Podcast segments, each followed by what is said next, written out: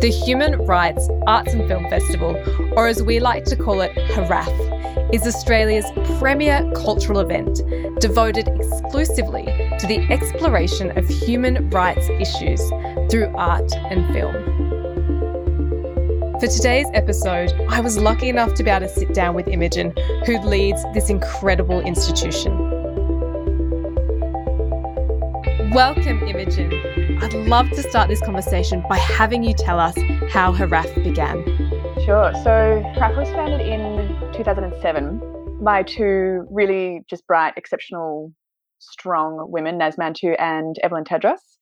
And they were both students at the time, and they started HRAFF because they recognized um, I guess the really urgent need to reach and engage the general public on human rights issues, which it just wasn't happening at the time. And they also recognized that it needed to be done through a language or a medium that was universally understood. So um, that kind of formed the basis of the approach. But they also really wanted to celebrate the arts and music and you know just vibrant, rich community culture that exists in Melbourne. So when they brought the two together, they created HRAFF. And a lot has changed since it was founded in you know 14 years ago. But that original intention of um, engaging people on human rights issues through a universal language um, still remains at the core of what we do today. That is a beautiful and inspiring startup story. And I really want to find out how did you get involved? Uh, it's a great question. Thank you. I think it was around, it would have been around 2009. So, two years after it had started, when I first became consciously aware of HRAFF. So I had recently finished up studying film production at RMIT. And as a graduate film student, obviously local film festivals with an international reach were pretty top of mind. So from then, I certainly had a real respect for what HRAFF did back then, as did the rest of the student body. But what really changed for me was, um, I guess, this respect and understanding of HRAFF's importance evolved pretty significantly around the 2015 mark when I started to come into contact with HRAFF professionally by coincidence. So and that was during my foray into the retail sector. So I was working in business development at the time. And I remember really clearly when Tracy Hutchinson, uh, the then CEO and just all around media legend, who I'm sure you know or are at least aware of, Jesse, I remember when she was sitting across the table from me and a colleague pitching for our support of the festival. So we were sort of on the you know, the other side of the conversation, if you like, um, to what I am today. And I remember just thinking how extraordinarily important and innovative this work is, as Tracy conveyed it to us, which is to galvanize audiences on social justice issues in a really creative way, or to, or to cut through the noise of news and statistics, and above all, to speak outside the echo chamber by bringing the private sector along, if you like. And that said, I mean, even though I was extremely impressed, it would be a few years before I developed, I guess, enough of an understanding of the human rights space to join the organization. And I remember applying for a volunteer position really soon after the meeting that I just mentioned, assuming that my enthusiasm and senior level event management experience was everything I needed. And it absolutely was not. I was not successful in that volunteer role, which at the time was pretty disappointing, but I understand completely now. Um, just because I really believe that I think when we turn up for this kind of work, and by this kind of work, I mean anything that connects directly or indirectly with social impact outcomes, I think you have to do your due diligence. I mean, in order to educate others, we must educate ourselves. In order to question other opinions, we must question our own. In order to understand inequality, we must understand the ways in which we have benefited from it. And and this is really, really epic, necessary personal work, and it never ends, but it has to start. And I had to get started. So it would be a few years before I would actually formally join the organization. What was the volunteer role? I, am so curious. I'm trying to picture Imogen as a volunteer at HRAFF and doing like not not so good at being a volunteer. no, I, did, I, I, didn't even receive the position. I, I had an interview and that was it. um, it was awards coordinator, which is a really important role. And you know, to be honest with you, our entire organization for its 14 years has survived on and thrived on the efforts of over a thousand volunteers. So you know, it's not to be taken lightly, but that awards coordinator position would have um, would have included, I suppose, the coordination of the awards process. So every year um, within the major festival, the main festival event that we run, um, we award a number of different accolades to you know best impact film or audience choice, um, uh, best new director, etc. So yeah, that was the role. which I thought I was perfect for. But yeah, it's just really interesting reflecting on that and realizing that it's not just about a certain professional skill set. It's also about having a worldview and understanding the systems that we're that we're fighting against in this work. So then the next question is how did you become the CEO? It might be a really straight question, but I, like where were you at in your life when you saw the opportunity? So I've been the CEO for just over a year now and had a fairly straight down the line, predictable recruitment process. But in terms of where I was at in my life, so I mentioned that I was working in the retail sector long before this. Um, after I left the retail sector, I started working for something called Festival 21, which is a festival that explores the role of food in climate change and social justice and population health. So I um, was a part of that brilliant organization for a couple of years as a director.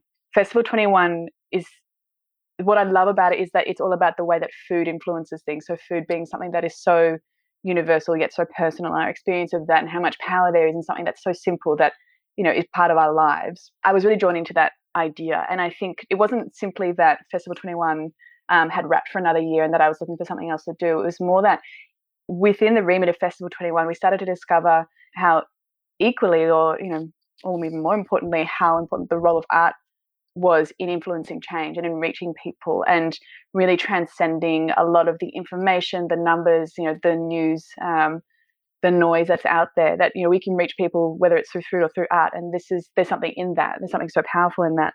So i think for me it was more of a natural segue than anything else to transition from food into art um, if that makes sense. And i think anyone who feels the same will know what i'm talking about straight away but just something that's so tactile and so unspoken that can really communicate big big ideas and big feelings and big things.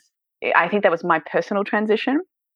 And um, also drawing on the fact that you know my you know where I had started was film production. You know that's what I studied and that's what I um, how I broke into the workforce as well. And so I really missed that medium as well. Um, that said, as much as I love film, I I love filmmakers. I love creatives, and I you know I feel that my life's work is to organise and to facilitate the incredible work there that's happening in that sector. So that's kind of how I ended up somewhat you know in my own time at a glacial pace, but eventually in this role. Yeah, no, I can totally see that. I think it would be hard to go back, like once you've seen what meaningful work can look like. Mm, oh, absolutely, and I think once you, you know, a lot of people do come from a commercial background, and again, I, you know, it's really important. I don't want to undermine that or minimize that, but once you heed the call of not-for-profit work or purpose-driven work or you know, impact work, you know, whatever you want to call it, um, you know, once you start, you you cannot stop. You can't go backwards on that kind of um, on that sort of process, that internal work that happens that manifests as your um, external work.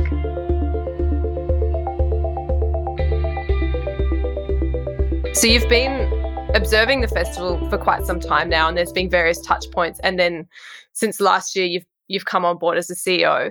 Have you got any stories as far as like the highlights of previous festivals? I mean, there are some pretty cool things that have happened over the course of 14 years. I mean, if we're thinking just in terms of milestones, the festival's had over 100,000 people attend, which I think is extraordinary given that it started out as a volunteer run, um, you know, student run organization that was just really wanted to go about change in any way possible. But, you know, what started on the kitchen table of Evelyn Tadros in 2007 is now gone to Darwin and Sydney and Alice Springs and Launceston and Perth and so many major cities and regional areas in between. And when I look back on, I guess, a retrospective of HRAFF's achievements, and I, I think you know, for me, what's really special is that there has been so much from so many places all around the world. You know, we've screened over 500 different films from all over, and some of those titles have gone on to be some of the most influential pieces of um, you know cinema and art in such the social justice movement all around the world. I mean, like the Homeless World Cup in Cape Town to um, com- combating domestic violence by surfing the Papua New Guinea waves or exploring Pat Dodson and Archie Roach's vision of Indigenous reconciliation to the inspirational story of American civil rights activist Maya Angelou. I mean, I think there are so many different people all around the world and all throughout history that have done such incredible work, and to be able to document to be able, to document that and share that through something like film is really powerful. But not just what's happened on the screen as part of HRAFF's remit. I mean, the people that have attended HRAFF are all exceptional in their own right. I mean, we've hosted 400 local and international speakers ranging from like Oscar nominated directors to the former president, prime minister of East Timor.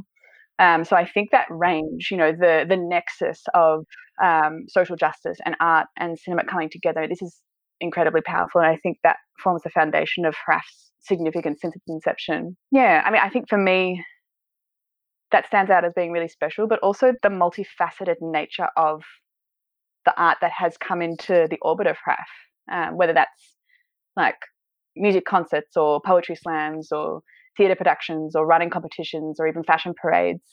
HRAFF's been really fortunate to be led, to have been led by so many different people with, eh, you know, fresh ideas and new ways of thinking. Um, so everything I've mentioned, like that's all due to the previous executives like Ev or Naz or Ella McNeil or Matthew Benetti or Lauren Van Landre. So yeah, when I look back on that 14 years, I feel really proud to be in this position and to see the fruits of their labour that has come together in the list that I just mentioned. Yeah, it's very impressive. Oh, I have another thought. yes, go. on behalf on behalf of them, thank you.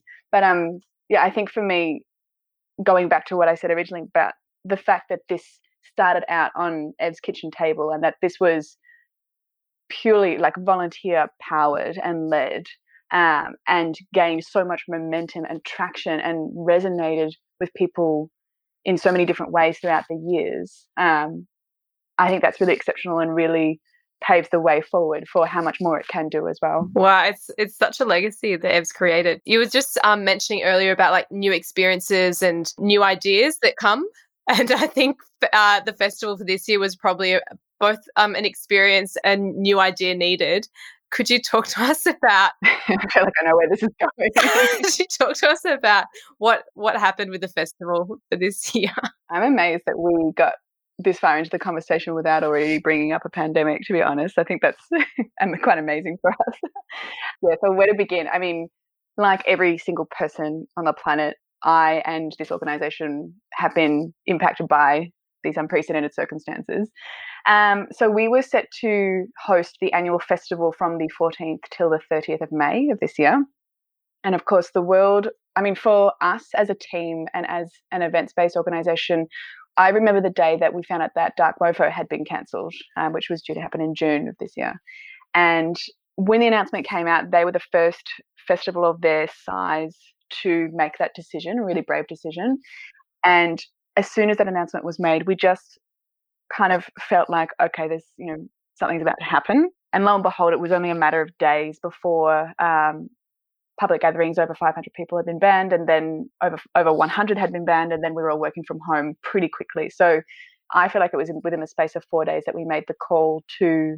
Well, we didn't use the word cancel at the time, but we were definitely not going to run the festival um, as it had been intended. That's what we knew. But we were really, really lucky. Like we're we were able to be pretty agile because we were about two weeks out from releasing tickets to the festival, which meant that in terms of like um, you know major expenses and outlays, you know none of that had happened for us. So the timing was was pretty okay for us considering all the circumstances. So we were able to shift things around fairly rapidly. All of that said, you know, things were changing so quickly as they still are, and uncertainty became more and more the only certainty. And so we just felt that um, we needed to really, you know, kind of batten down the hatches and prepare for the worst. And um, not to make it sound like we we weren't fatalistic about it. We were just more, you know, we sort of kicked into gear and felt felt like we needed to make some practical decisions. And this is ahead of any announcement of any um, government support at any level, um, particularly for the arts sector. But we just felt that we had no idea what was going to happen, but we knew that we could sustain the organisation without our, you know, ticket revenue for the year, which is you know over thirty percent of our um, of our annual revenue, we could last for probably about three months, three or four at our current structure.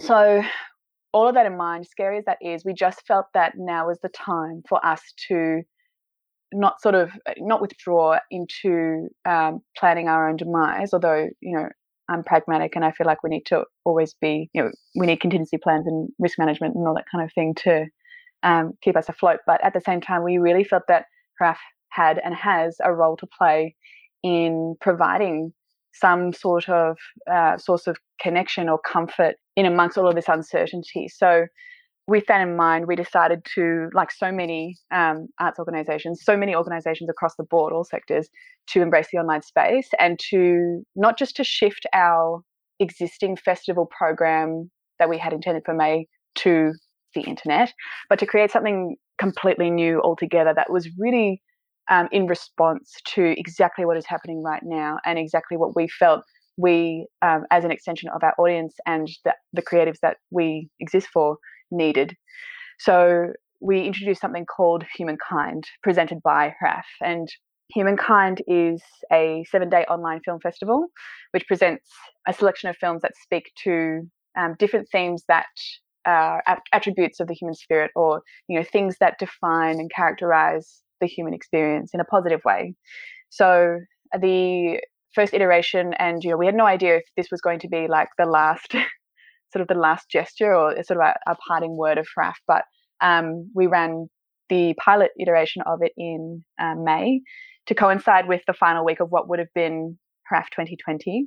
We showed one film per day, one thing per film, and it ended up being something completely different for us, but really redefining. And you know, we had so much support from our audience, for example, and we were in a position that we could incorporate an artist performance for each for each screening, which was fantastic as well. And the more time we spent on bringing it to life, the more opportunity we saw in this period of change and questioning how we do things and why we do things and who we're doing it for. And cut to now, for various reasons, you know, not including but not limited to um, JobKeeper payments, you know, we're still, our lights are still on. And that's saying a lot. I mean, it's not lost on me that this is extremely precarious for the arts sector this time. And to still be going um, is kind of a miracle. Uh, so we'll be bringing back another iteration of Humankind in October, as I mentioned earlier. And we're using this time to really reevaluate and reassess not just our viability from a commercial standpoint, but also um, as I've touched on, why we do what we do and our viability in terms of the impact that we set out to make and create and the um, the integrity of that impact. Um, you know, how are we doing this? Why are we doing this? Who are we doing it for? As I keep saying. In terms of what happens next for film festivals and you know really for the arts sector more broadly, CPH:DOX was the first film festival that really had to contend with the world turning upside down. I mean, they're program was what like a week out when things really went into lockdown what at what felt like a global kind of scale uh, and so they they didn't just pivot they catapulted into a sort of a new way of delivering or you know offering that program um, which was you know they did proceed with an online iteration of it and it was extremely successful they managed that transition like absolute experts as if it had been the plan all along which was really remarkable to witness and really set this incredible benchmark for film festivals all around the world. And then you had um, a completely different approach, which is uh, the We Are One Film Festival, which was kind of like you know, sort of deemed seen as this you know super festival because it it literally brought together festival, festivals from all around the world. So, including um, it was organized by Tribeca, but it included Cannes, it you had Toronto, Sundance, and Sydney Film Festival.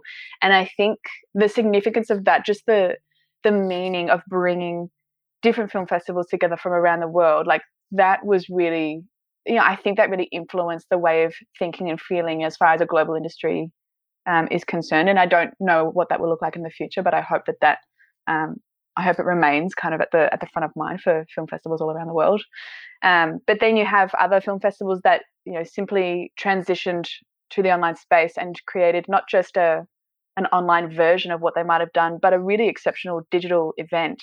Um, and I'm thinking of MIFF specifically right now because they had enough time and enough bravery to really push, I guess, push the benchmark up in terms of how you offer an online film festival. Um, and I think they did incredibly well. But yeah, I mean, in terms of what happens from here and how the arts sector more broadly manages that, this transition, I mean, these are good news stories that I've just talked about, but it's really difficult to grasp the cultural devastation that's happening across Australia right now. I mean, for many, the work has just stopped, and especially in like performing arts, you know, resource intensive and highly collaborative work, it's just stopped, which is heartbreaking you know, especially when, as you and I both know, you know, people turn to artists to make sense of the world. And our art sector is one of the most heavily impacted sectors, but also the least supported by our federal government, um, which is a much bigger conversation. But I think, you know, it's a real failure of imagination at this particular point in history because we're seeing this confluence of crises and our art sector has been so quick to respond as it always has been in any way, shape or form, you know, and I've only mentioned just a handful of examples of the way that the arts sector responds to a circumstance like this. like this. What is like this? There's no other circumstance like this. And, you know, I don't want to say that this is the world is going and there's nothing that we can do about it. Like I don't I don't think that's true. What I think is that we really need curiosity and we need experimentation on other ways of being, other ways of engaging and problem solving. And it just seems like the right time to do it and the right time to take it really seriously. So to, you know, when I think about, you know, what's next or, you know, where to from here, I think the question for all of us is what sort of arts sector exists for us on the other side. You know, there's no way of predicting at all. There's no way of predicting. And everybody has gotten a lot of predictions wrong, myself included. But what I do think is that this is actually an opportunity for our arts sector to ask, well, what didn't work well in the old way of doing things? What didn't work in business as usual? Um, which is a much bigger conversation, but one that I know you and I both enjoy having. I think ultimately there's no way to get to the bottom of what's fair and what's equitable in our arts sector, but if we don't question it, we go nowhere. And even back in the good old precedented times, our arts sector was already buckling under a really old growth obsessed mindset. And the current circumstances reveal not only the cracks, but the complete breakdown of that paradigm, um, which had divisions so big that they are completely unsustainable. And with that in mind, I think just to reiterate, the, the real work before us is to reconsider what we need, what humans need, and what role the arts sector plays in facilitating that. And I'm really inspired by that. But, you know, it means that in terms of what's next, it's not about expanding. You know, I don't think that it will be a really long time before our art sector is functioning at the, you know, at the full capacity that it was even in January, right? But it's not about expanding. It's not about hitting that, you know, sort of a a numbers based capacity. It's about making it richer and deeper and more whole. And the more work we do now, the better, uh, because the more work we do now, the more resource we will be from a really, really deep place. You know, if we want to support our art sector in that way, if we want to demonstrate leadership in the art sector and beyond, we can't bypass this this deep work that is before us right now in this adversity. Thank you again to Imogen for joining us for today's conversation. If you'd like to find out more about HRAFF and their work, you can go to hraff.org.au. That's H R A F F.org.au. We also want to share with you that Humankind is returning for this year. That's from the 2nd to the 8th of November, and tickets are available via their website at humankindfilmfestival.com.au. New episodes of the Anything But Square podcast are released every Wednesday, and we encourage you to subscribe to the podcast and sign up to our newsletter at fedsquare.com. Take care, and we'll see you next Wednesday.